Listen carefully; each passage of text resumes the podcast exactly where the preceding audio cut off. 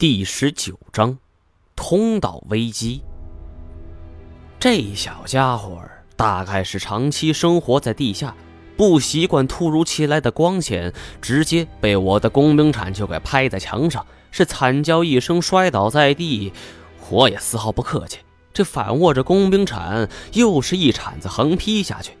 这药龙连吭也没吭一声，这尸身跟脑袋就已经分了家。我已经好久没做过这种事儿了，只是这里里里外外都透着诡异。不用这一招，我实在是担心这药龙会死而复生。我拔起工兵铲的时候，一股血液是随着伤口喷射而出，溅了我一脸。我抬起胳膊擦了一下，正要转身离开，身后却响起了此起彼伏的沙沙声。举目往对面观瞧，这顿时全身的汗毛是倒立了起来。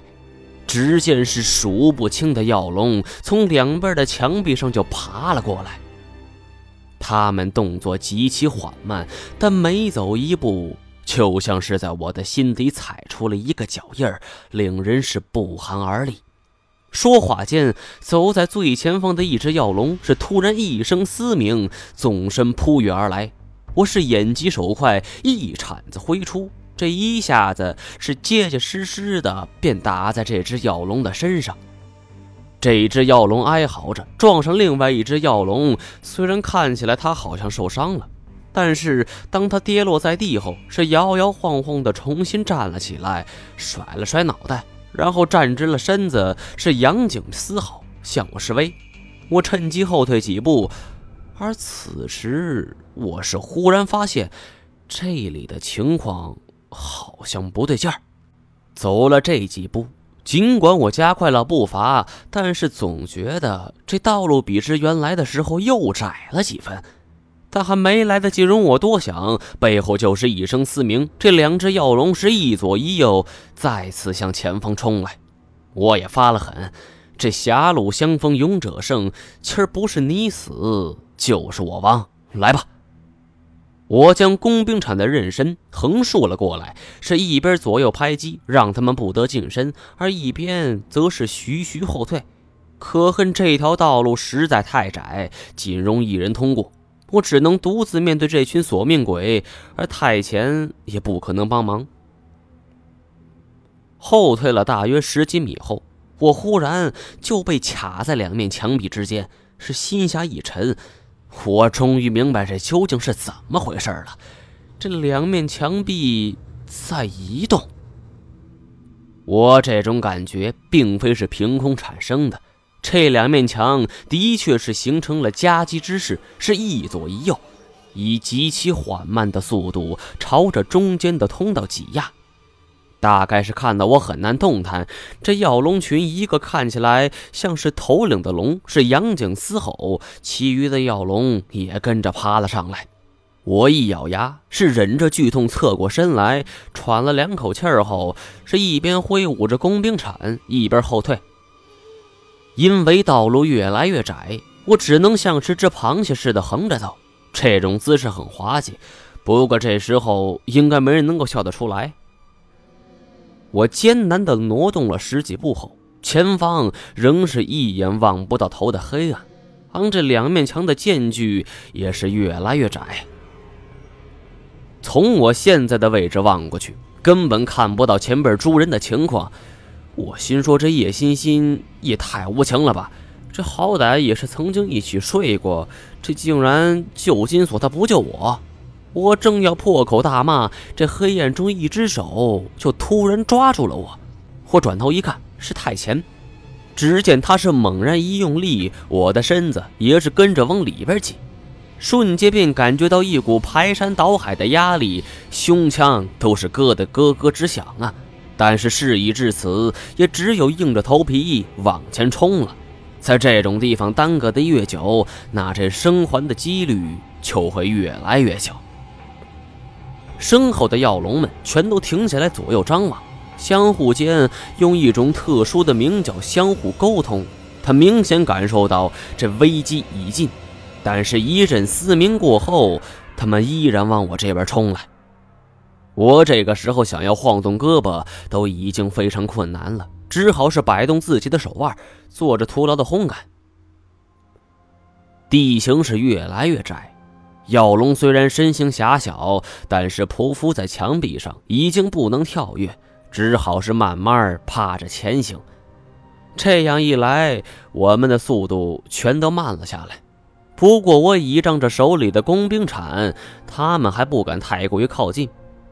可是靠我现在这种极小幅度的晃动，顿觉这手里的工兵铲是越来越沉，从两三斤的分量一直到五六斤，接着就像感觉手里提着十几斤的东西，只能靠手腕的力量去舞动它。很快，这手腕酸软的，是再也无法支配工兵铲，当啷一声，工兵铲掉落在地。这一声清脆的回响是远远的回荡，就连远处那穷凶极恶的药龙都愣了一下。他们搞清楚眼前状况后，是张牙舞爪的加快步伐。我靠，他们来了！我冲太前大喊道。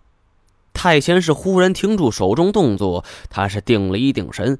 我也没回头看，就只感觉这头顶是掠过一阵疾风，而一抬头，太前从我头顶掠过。从我身后跳到了我的身前，我还没来得及讲话，太前是朝身后踢出一脚，正中我的胸口。这一脚是势大力沉呐，我足足滑行了十几米的距离。恍惚中，我看到太前掏出了金银双短剑，是迎了上去。经过了长时间的滑行后，虽然我的身体被这墙壁给磨得不成样子。但总算是距离出口非常近了。金锁是伸手抓住我的脚腕，将我从这逐渐逼仄的通道中就给硬拉了出来。我连咳数声啊，这指着通道内是说不出话来。叶欣欣见状是赶紧过来帮我检查伤口，但是我却轻轻推开他，终于说了一句：“太太太前在里面。”听到这话，所有人都是悚然一惊啊。我是踉踉跄跄的站起来，就要往里边冲，古一指却是一把拉住了我。别去，你现在进去就是找死。古一指叹了一口气，他扭头对金锁一伸手：“带着呢吗？”金锁是忙不迭的从这背包里拽出来一根东西，看到这根东西，我是心下不由一惊：金刚杖。金锁曾经说过。这东西是古遗址的标配，我也曾经用过，这的确是好东西。跟这金锁拿出的金刚杖，相较于我在鬼市中所用过的长度是相仿，而这外形也无二，只不过这成色是更为崭新。古遗址掂了一掂，面露疑惑：“这这这轻是轻了一点这您您老呃，将将就着用吧。”古遗址做了一个深呼吸。在通道前是傲然而立，而这一站如渊庭月至，确实有一代宗师的风范。哎，这您老这真是风采不减当年呢。古一指迈步走进了通道之内，我的心是都悬到了嗓子眼儿啊！这太前与古一指，那算是我们这队伍的顶梁柱，这可不能折呀！我焦急地看着通道出口。全然没注意到这一旁帮我包扎伤口的叶欣欣。转眼间，这十分钟就过去了，通道的宽度又缩短了将近十公分。现在这种情况，那这估计两人全都出不来了。我正在胡思乱想，突然一只枯皮般的手是啪的一声搭在了出口的墙壁上。见状，我们是急忙迎上前去。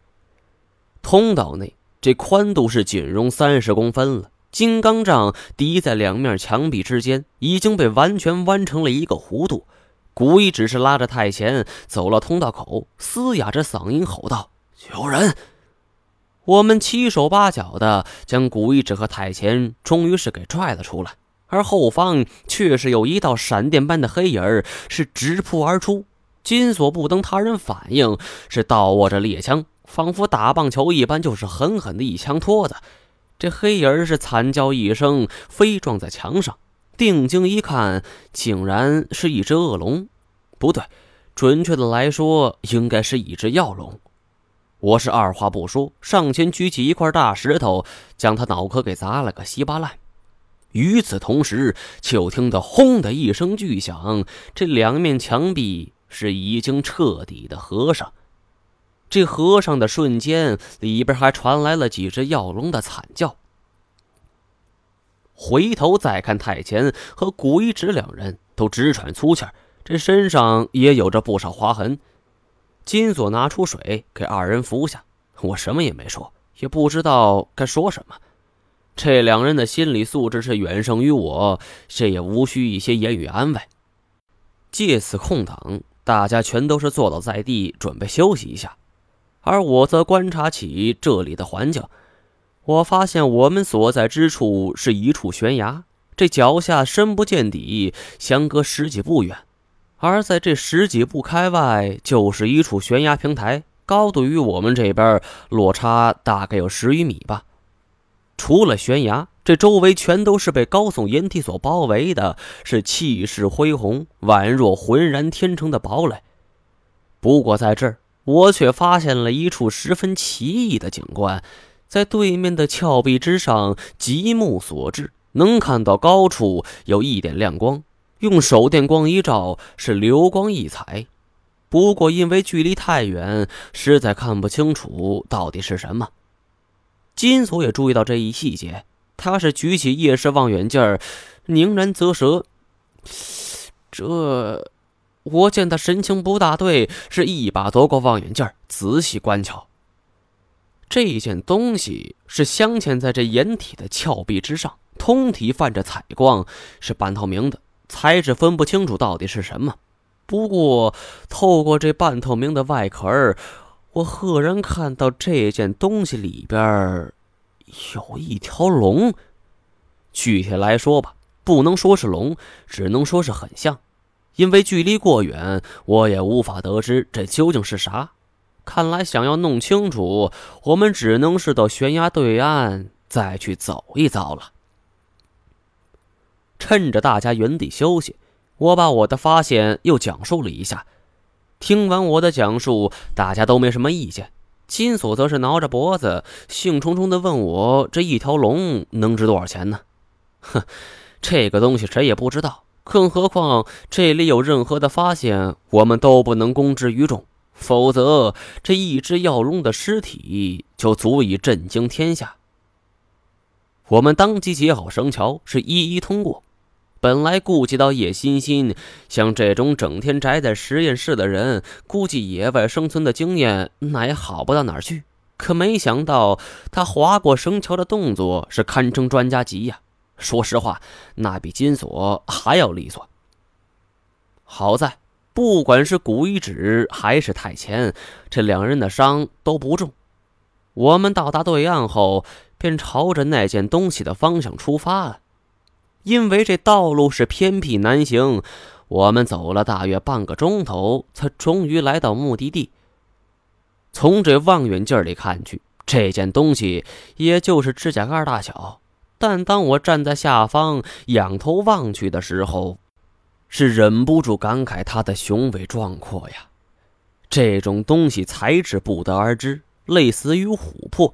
这里边封着的是一条长条状的生物，头生二角，是周身披鳞，长有两足。看到这种生物，所有人都是不禁一怔。我心怀感慨呀，其实我所有的遭遇都是因为龙而引起的。难道说我们当初所寻找的龙就在眼前吗？想到这儿，我是两只手扒住掩体，就要向上攀爬。古一只是眼疾手快，一把就把我给扯了下来。不要命了！我一脸的愕然。前辈，是这是龙啊！哼，你看清楚，这东西可不是龙。